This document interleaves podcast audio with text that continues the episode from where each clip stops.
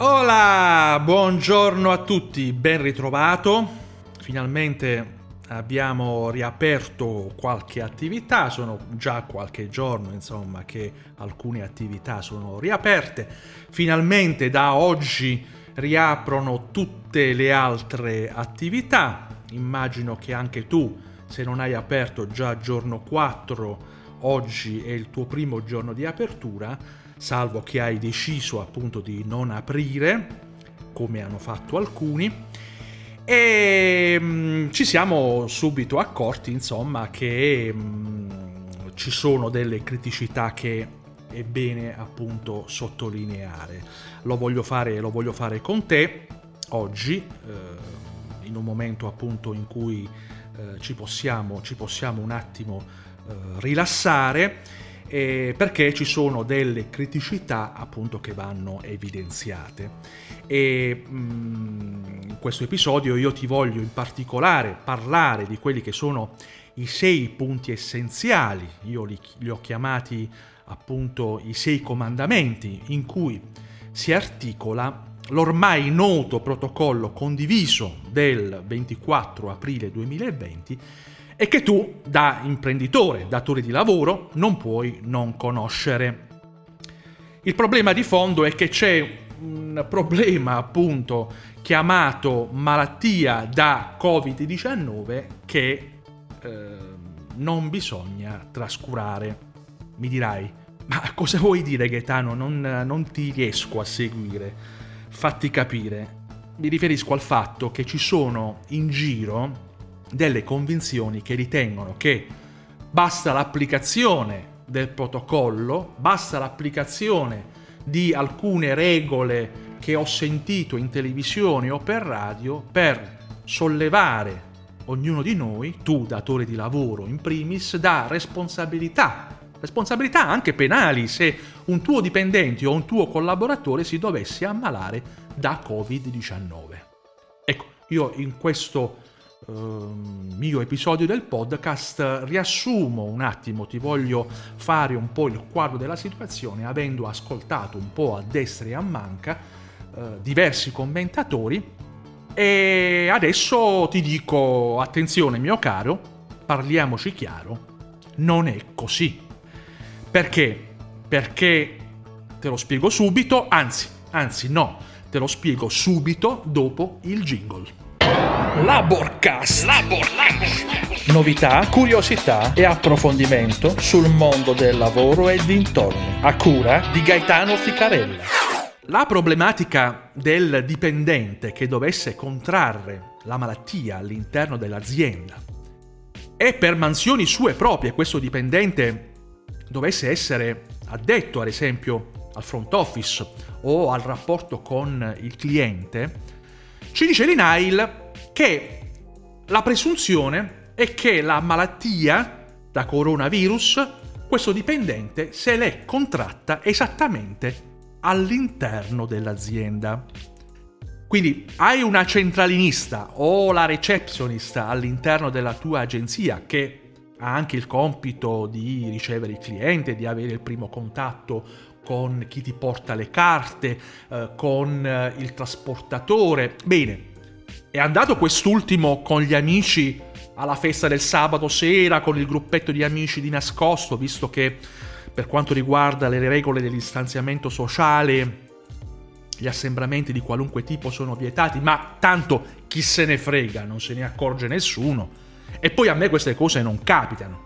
Bene, probabilmente la malattia te la sei beccata lì, però, dice l'I N A I L, siccome questo lavoratore era facente funzioni appunto di front office o di commesso all'interno della tua agenzia, del tuo negozio, eccetera, la malattia l'hai contratta all'interno dell'azienda.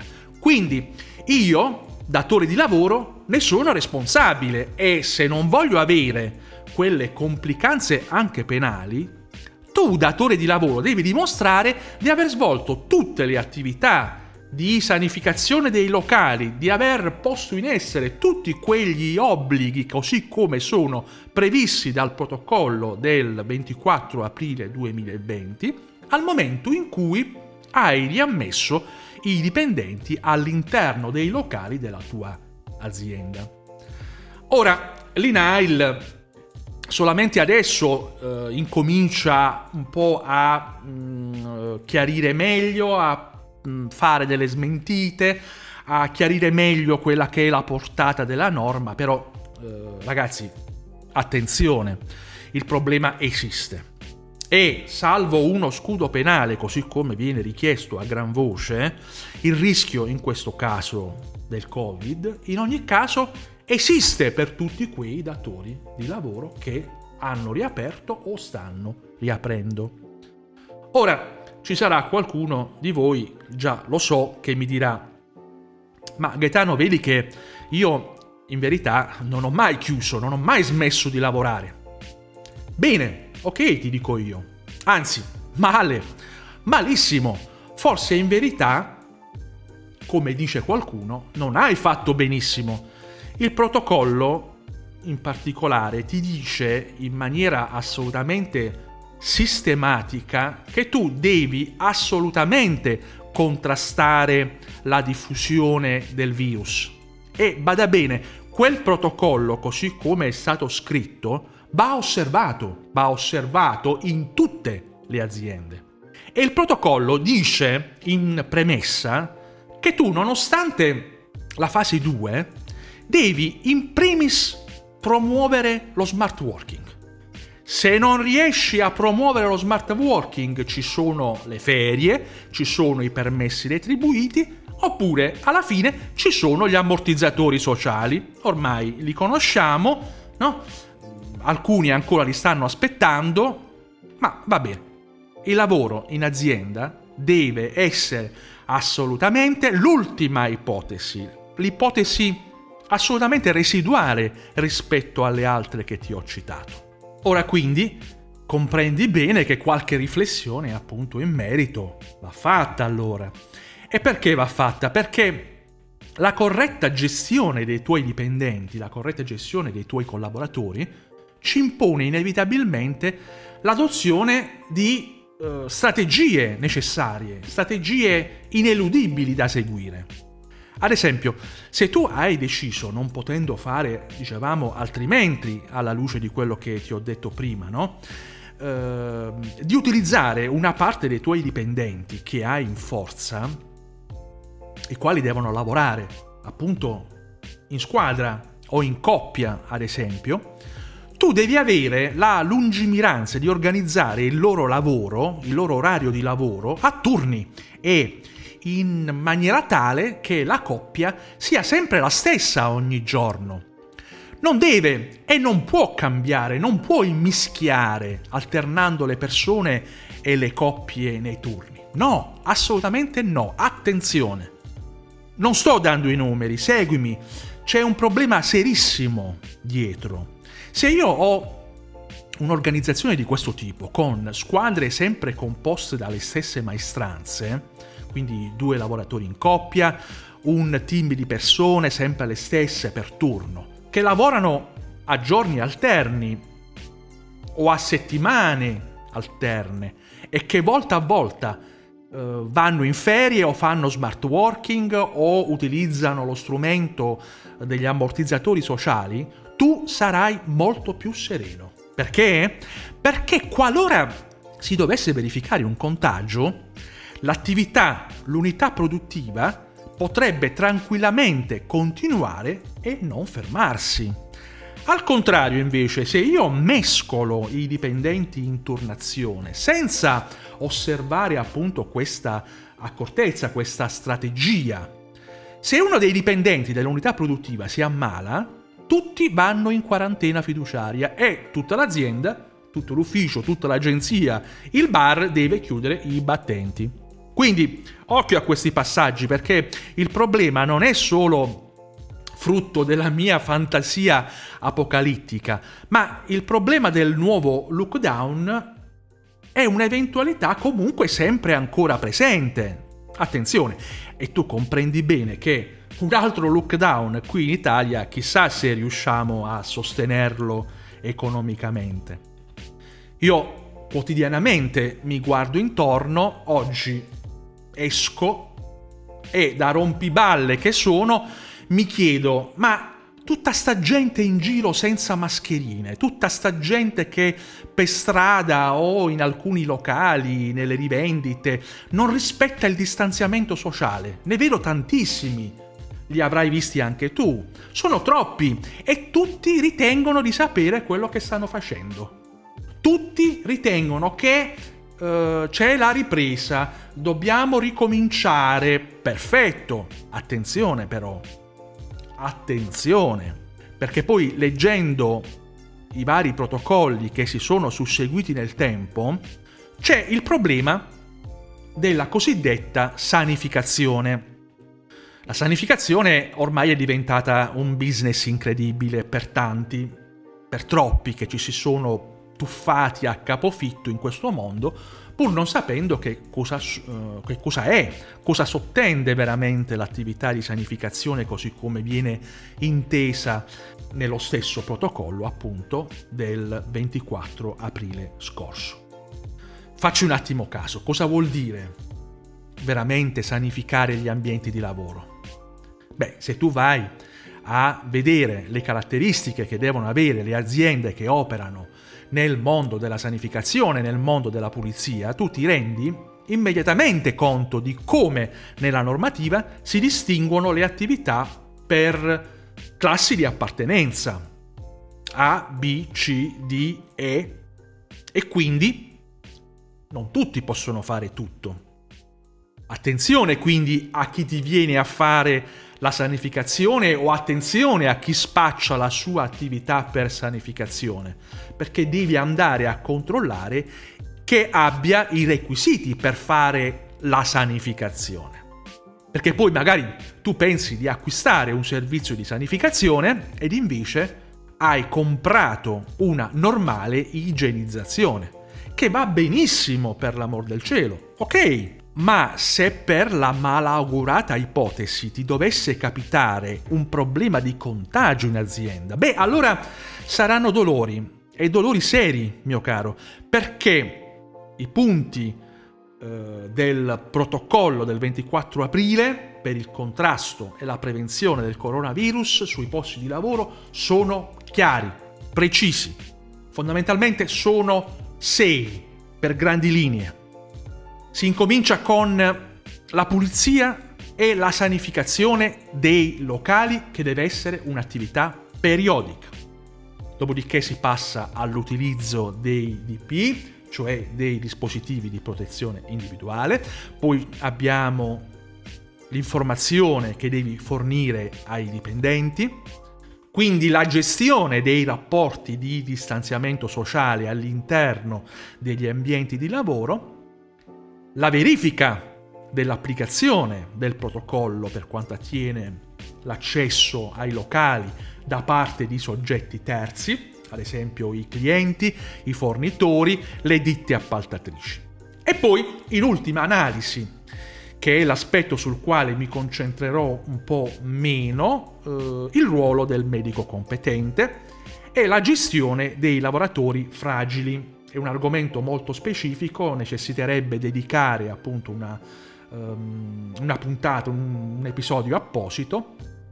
Perché?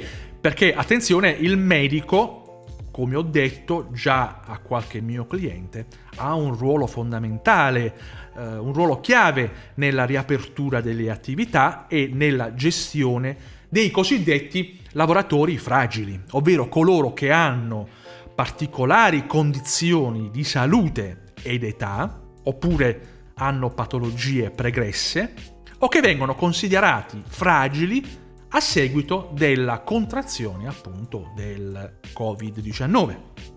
E attenzione, ti avviso subito, con una nota del venti aprile duemilaventi, l'Ispettorato Nazionale del Lavoro ha previsto, su richiesta della prefettura competente per territorio, ovunque di sviluppare delle attività di controllo ispettivo, al fine di verificare il rispetto dei protocolli di sicurezza, così come appunto sono previsti dal protocollo condiviso del ventiquattro di aprile.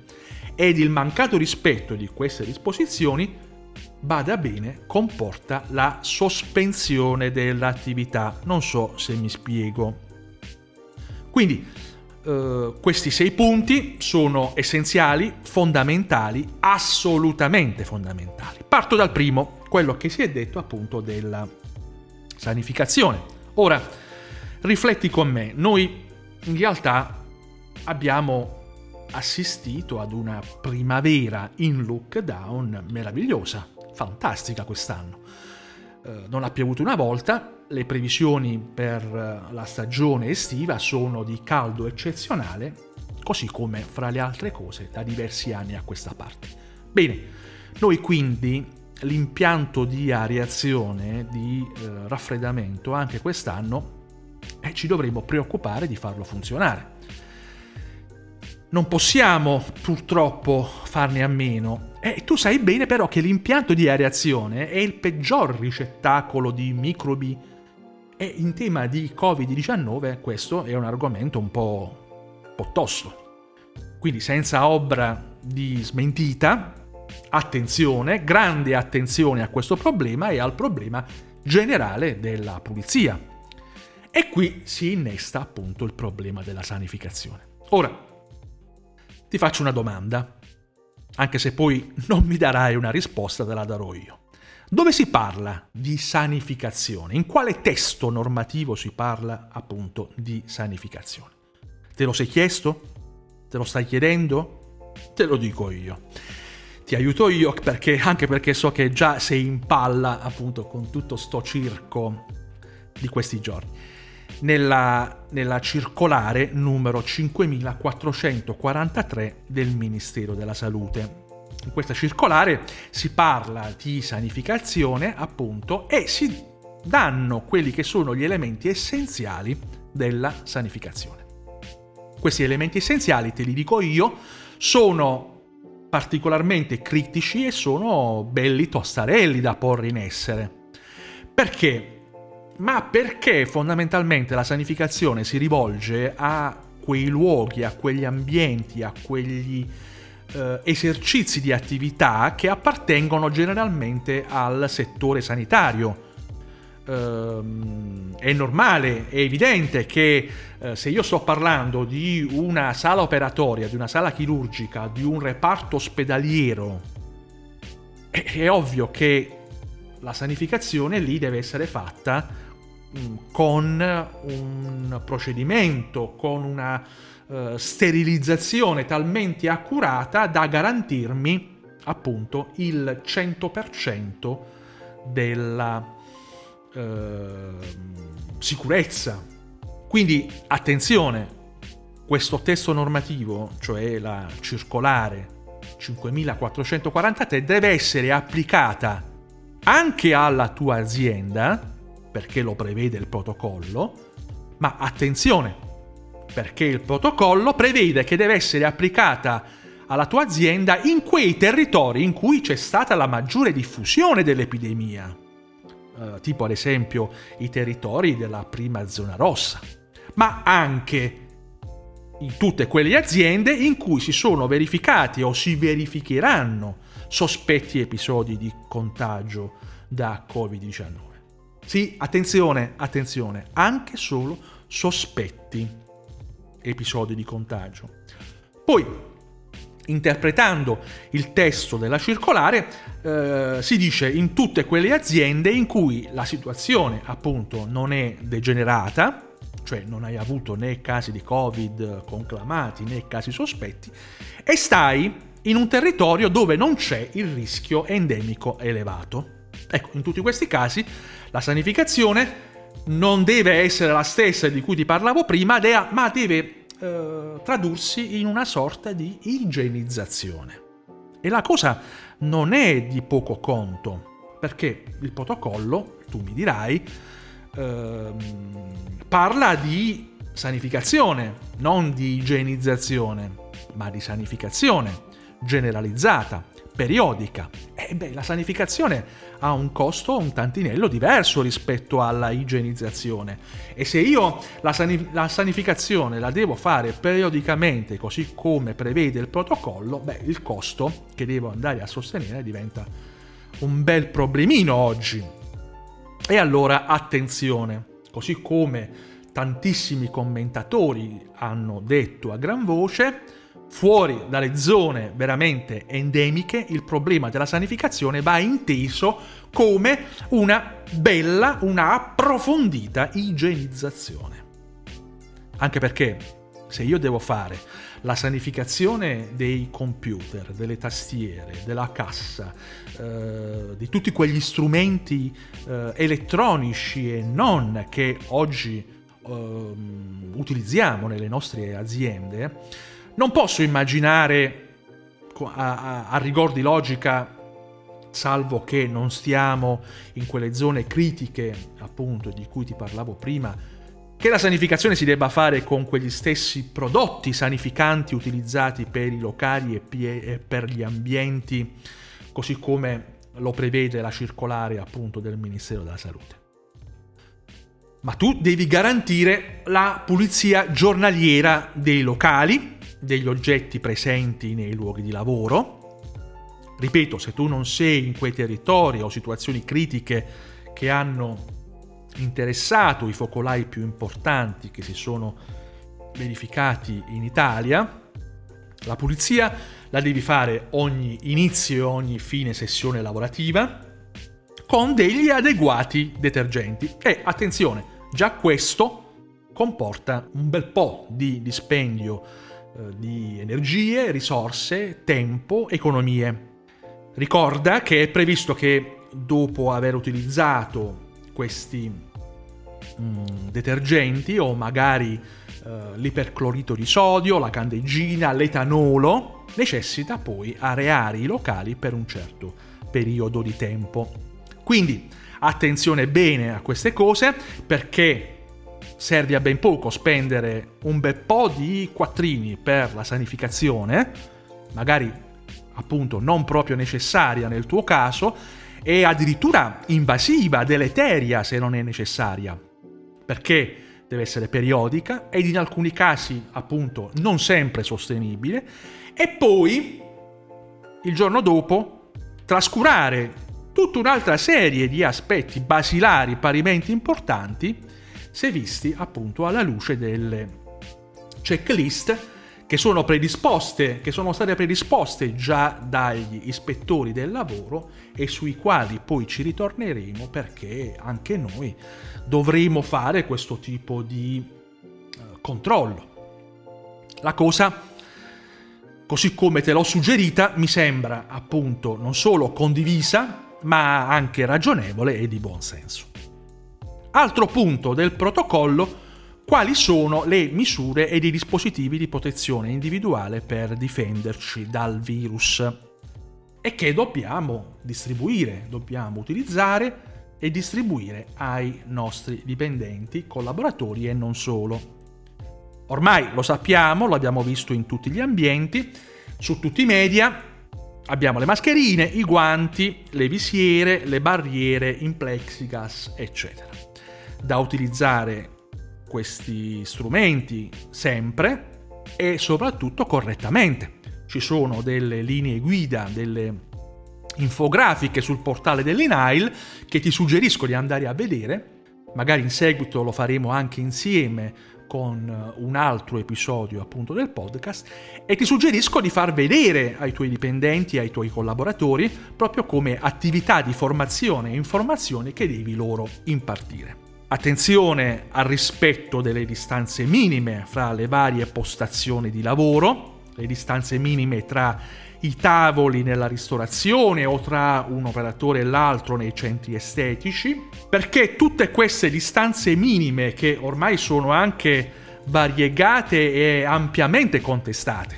La regola base è quella della interposizione di almeno un metro, ma sono diverse stando appunto alle indicazioni delle varie fonti, anche dello stesso protocollo e delle linee guide di prossima pubblicazione, quelle già pubblicate di prossima pubblicazione, perché appunto a seconda che parliamo del comparto ristorazione, bar, balneazione, parrucchieri, centri estetici, centri commerciali, eccetera, eccetera, queste distanze vanno fatte rispettare anche ai terzi, ai clienti, ai fornitori e a chiunque frequenti ed abbia accesso alla nostra azienda.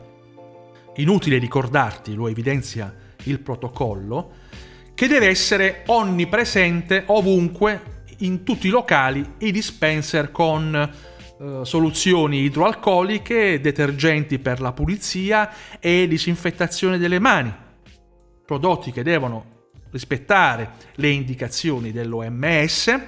Ricordo che queste soluzioni idroalcoliche si possono fare anche in casa, già lo sai presumibilmente, basta mh, che ti fai un giro su YouTube o meglio ancora andare direttamente sul sito dell'O M S e ci trovi la guida per potertelo fare in casa. Dopodiché devi mettere a disposizione per tutti le mascherine, i guanti monouso e, ricordiamolo, non è obbligatoria la rilevazione della temperatura corporea.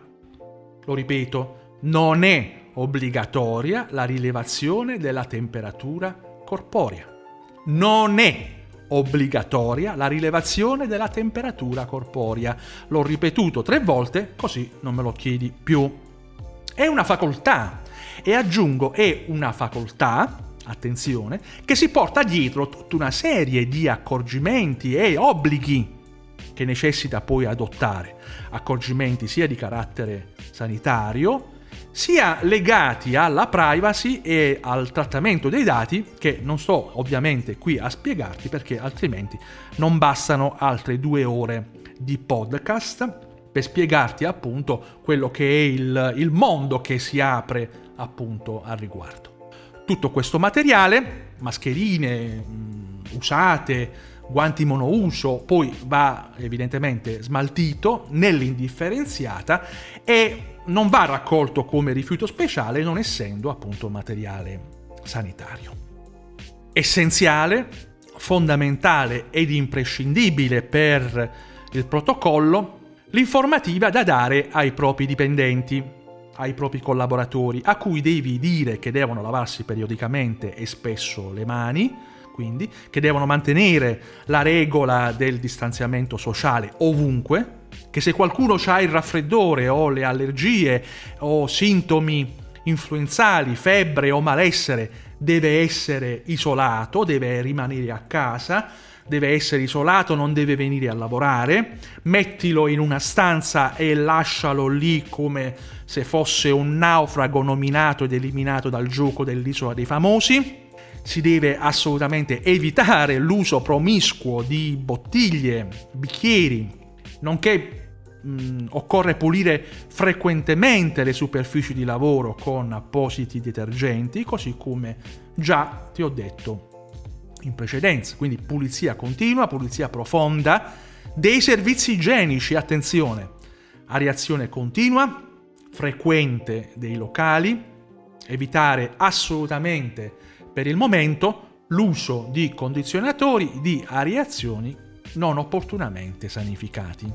Devono essere previste ed indicate poi nell'informativa le regole di entrata e di uscita dai locali di lavoro, con il rispetto, dice il protocollo, delle modalità di accesso e di uscita di, dal luogo di lavoro, secondo delle precise regole che evidentemente lì dove non sono applicabili ehm, in maniera letterale, eh, devono essere evidentemente applicate secondo regole di buonsenso. È chiaro che non bisogna fare l'errore, come da qualche parte già ho sentito, di non fare assolutamente nulla, perché è tutto troppo complicato, e non bisogna fare parimenti l'errore dall'altro lato di essere troppo leziosi o rispettosi di regole inapplicabili al nostro caso concreto.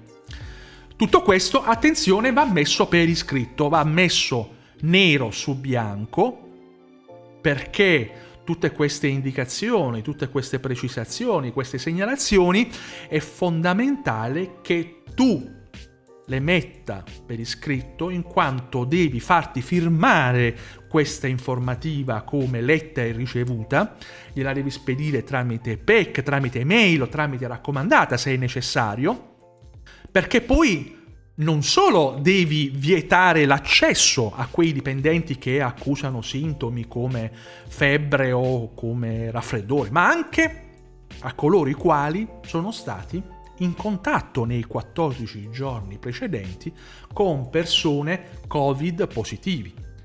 E poi devi dimostrare in caso di contagio, che ti ricordo l'I N A I L considera come infortunio sul lavoro, devi dimostrare che hai adottato tutte queste cautele e tutte queste precauzioni che in ragione dell'attività svolta sono richieste e sono rese obbligatorie dalla circostanza, per non incorrere evidentemente in quelle conseguenze che ti dicevo prima, che sono anche abbastanza pesanti.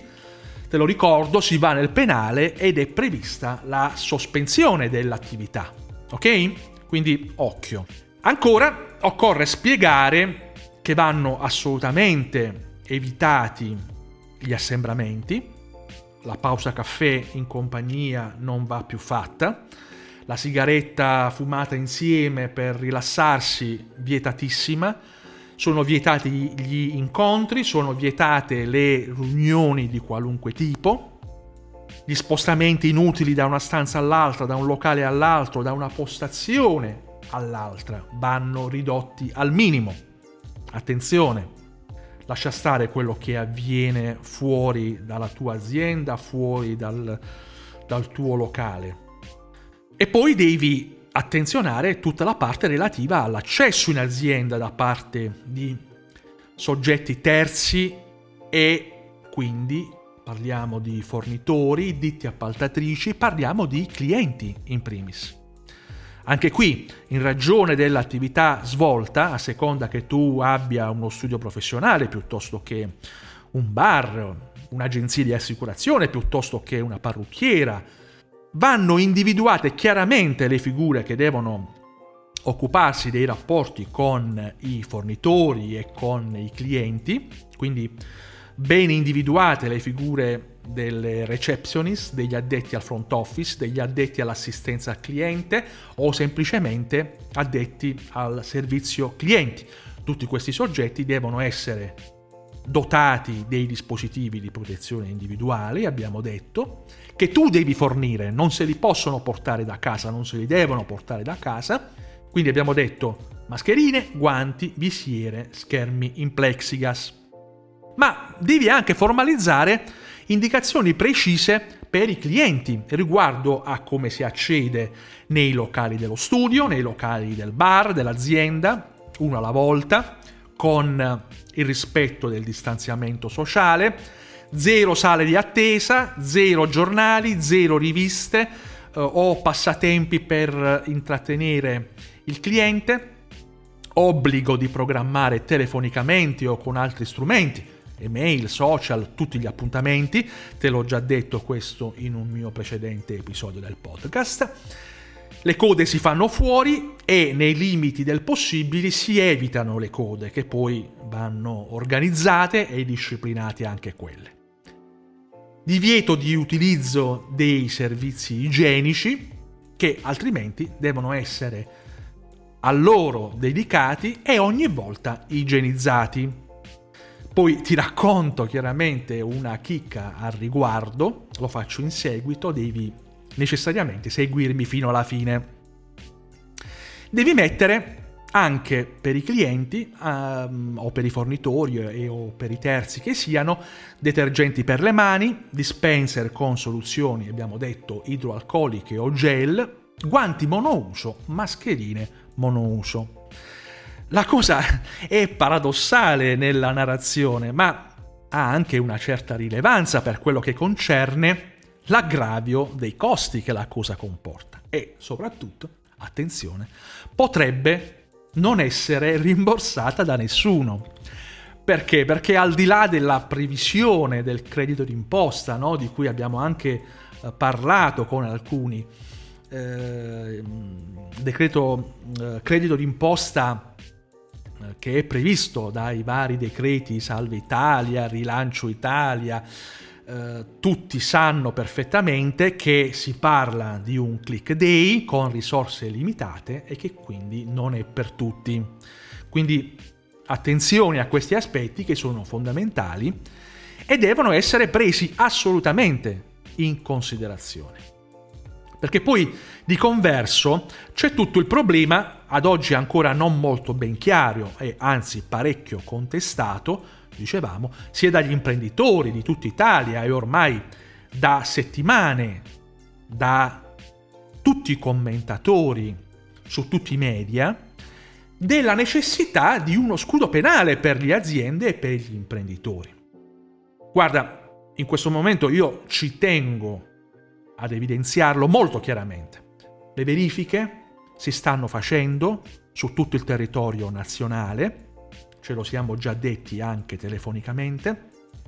Già c'è qualche ispettore del lavoro da qualche parte che queste verifiche le ha già fatte o le sta facendo e sono giustamente in giro i funzionari per osservare il rispetto delle prescrizioni e delle normative. E in caso di inosservanza, oltre che le sanzioni pecuniarie, economiche, ci sono anche le sanzioni accessorie, occhio, come la sospensione dell'attività, che mi porta a dire, attenzione, se vi capita, impugnate tutto, non pagate nulla, perché altrimenti, se pagate e non impugni, ti becchi magari anche la chiusura dell'attività a posteriori e poi sono dolori.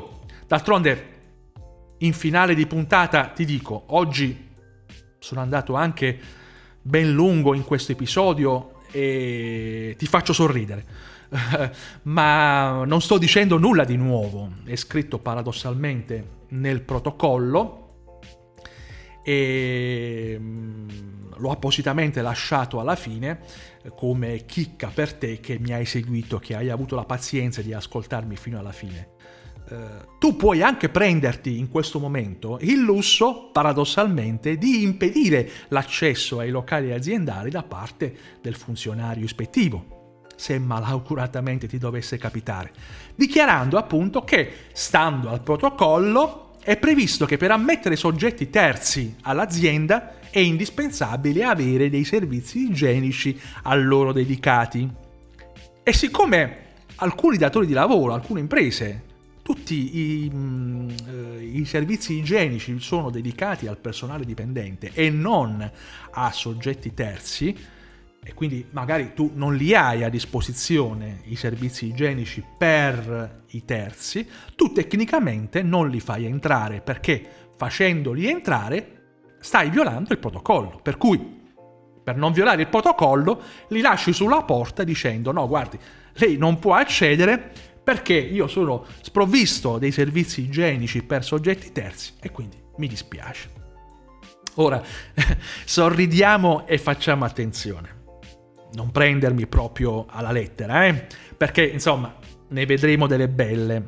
Però mi raccomando, tutte queste cose dobbiamo, dobbiamo esporle all'esterno e all'interno delle nostre realtà imprenditoriali per far capire che stiamo rispettando il protocollo e quindi stiamo rispettando tutto il capitolato conseguenziale in ogni sua parte.